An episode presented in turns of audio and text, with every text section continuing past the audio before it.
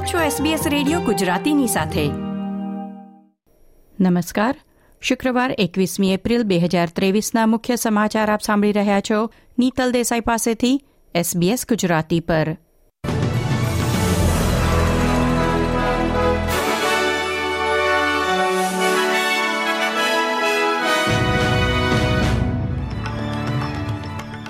આજના મુખ્ય સમાચાર. ઓસ્ટ્રેલિયાના બીજા સર્વોચ્ચ કાયદા અધિકારીએ વોઇસ ટુ પાર્લામેન્ટને ટેકો જાહેર કર્યો. રાજ્યની ચૂંટણીમાં પરાજયના એક મહિના પછી ન્યૂ સાઉથ વેલ્સ લિબરલ પાર્ટીએ નવા નેતા ચૂંટ્યા.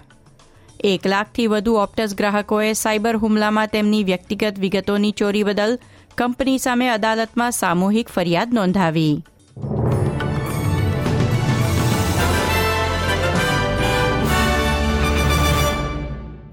પ્રસ્તુત છે સમાચાર વિગતવાર. ઓસ્ટ્રેલિયાના બીજા સર્વોચ્ચ કાયદા અધિકારીએ વોઇસ ટુ પાર્લામેન્ટ માટે સરકારના શબ્દોને સમર્થન આપ્યું છે. કહ્યું કે તે માત્ર સુસંગત જ નહીં, પરંતુ સિસ્ટમને સુધારે તેવા છે. એટર્ની જનરલ માર્ક ડ્રેફસે શુક્રવારે સોલિસિટર જનરલની સલાહ બહાર પાડી છે. સલાહ કહે છે કે સૂચિત સુધારો બંધારણ હેઠળ સ્થાપિત પ્રતિનિધિ અને જવાબદાર સરકારની સિસ્ટમ સાથે સુસંગત છે અને સિસ્ટમની ગુણવત્તા વધારે છે. આ સલાહ એવી ચિંતાઓને પણ ફગાવી દે છે કે ઓસ્ટ્રેલિયાના આદિવાસીઓના પ્રતિનિધિત્વ માટે સૂચિત સમિતિ સંસદમાં ત્રીજા ચેમ્બર તરીકે કાર્ય કરશે. સોલિસિટર જનરલની સલાહ બહાર પાડ્યા પછી વડાપ્રધાન એન્થની એલ્બનીઝીએ કહ્યું હતું કે વિપક્ષ નેતાઓ દેશના આદિવાસીઓના હિતમાં કામ કરવાને બદલે તેમની કારકિર્દી આગળ વધારવા આ મુદ્દે રાજકારણ રમી રહ્યા છે. ભૂતપૂર્વ attorney general Mark Speakman New South Wales Liberal પાર્ટીના નવા નેતા તરીકે ચૂંટાયા છે. ભૂતપૂર્વ પ્લાનિંગ મિનિસ્ટર એન્થની રોબર્ટ્સ એકમાત્ર અન્ય ઉમેદવાર હતા. જેમણે જાહેરમાં ન્યૂ સાઉથ વેલ્સની લિબરલ પાર્ટીના નેતા માટે ઉમેદવારી નોંધાવી હતી. ગયા મહિને ગઠબંધનની ચૂંટણીમાં હાર બાદ ભૂતપૂર્વ પ્રીમિયર ડોમિનિક પેરોટે પદ છોડ્યું. તે પછી પાર્ટી લગભગ ચાર અઠવાડિયાથી નેતા વિના રહી છે. આખરે New South Wales Liberal Party રૂમે વિપક્ષમાં ગઠબંધનનું નેતૃત્વ કરવા માટે કેમ્બ્રિજ શિક્ષિત બેરિસ્ટર, ક્રોનુલાના સાંસદ અને મધ્યમ ઝુકાવ ધરાવતા ઉદારવાદી નેતા માર્ક સ્પીકમેનને ચૂંટ્યા છે. ઓપ્ટસ પર થયેલા સાયબર હુમલાના છ મહિના પછી એક લાખથી વધુ ગ્રાહકો વતી ઓપ્ટસ સામે અદાલતમાં ફરિયાદ નોંધાવવામાં આવી છે.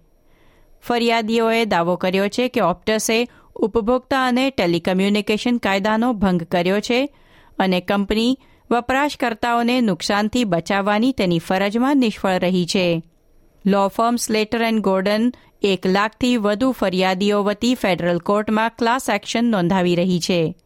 ઓપ્ટસ અગાઉ આ હેક માટે માફી માંગી ચૂક્યું છે અને કહ્યું કે હેક માટે માનવીય ભૂલ જવાબદાર નહોતી, તેથી કંપની બે જવાબદારીની ફરિયાદ સામે પોતાનો બચાવ કરશે.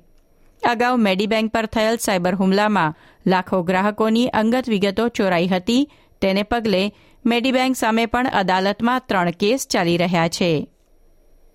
ફડચામાં ગયેલ પોર્ટર ડેવિસ બિલ્ડરના ગ્રાહકોએ ડિપોઝિટની રકમ ગુમાવ્યા બાદ વિક્ટોરિયન સરકાર પાસે વળતરના દાવાની તૈયારી શરૂ કરી છે.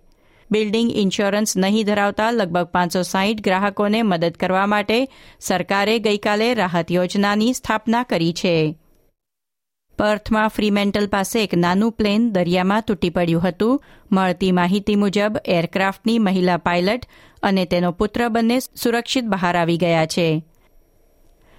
કેન્દ્ર સરકારના ભેદભાવ વિરોધી કાયદાઓ ધાર્મિક શાળાઓને કેવી રીતે લાગુ પડે છે તેની સમીક્ષા ઓસ્ટ્રેલિયન લો રિફોર્મ કમિશન દ્વારા કરવામાં આવી રહી છે. ધાર્મિક શાળાઓ સજાતીય કે દ્વિજાતીય વિદ્યાર્થીઓ સાથે ભેદભાવ ના કરે તે સુનિશ્ચિત કરવા સમીક્ષા હાથ ધરવામાં આવી હતી. તપાસનો અંતિમ રિપોર્ટ એપ્રિલમાં રજૂ થવાનો હતો, પરંતુ મોટી સંખ્યામાં લોકો અને સંસ્થાઓ સરકારને આ વિષયે રજૂઆત કરવા માંગે છે.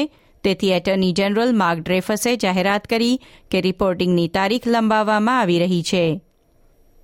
સિડની ખાતે લકેમ્બા મસ્જિદમાં હજારો લોકો ઈદની ઇબાદત માટે એકઠા થયા હતા, જેમાં ન્યૂ સાઉથ વેલ્સના પ્રીમિયર ક્રિસ્મિન સહિત અનેક રાજકારણીઓ અને અન્ય સરકારી અને ખાનગી ક્ષેત્રના નેતાઓએ હાજરી આપી હતી. કેન્દ્રના વર્કપ્લેસ રિલેશન્સ પ્રધાન Tony Burke SBS Arabic twenty four સાથે વાત કરતા તમામ મુસલમાનોને ઈદની શુભકામના પાઠવી હતી. આ સાથે આજના સમાચાર સમાપ્ત થયા. લાઇક શેર, કોમેન્ટ કરો. એસબીએસ ગુજરાતીને ફેસબુક પર ફોલો કરો.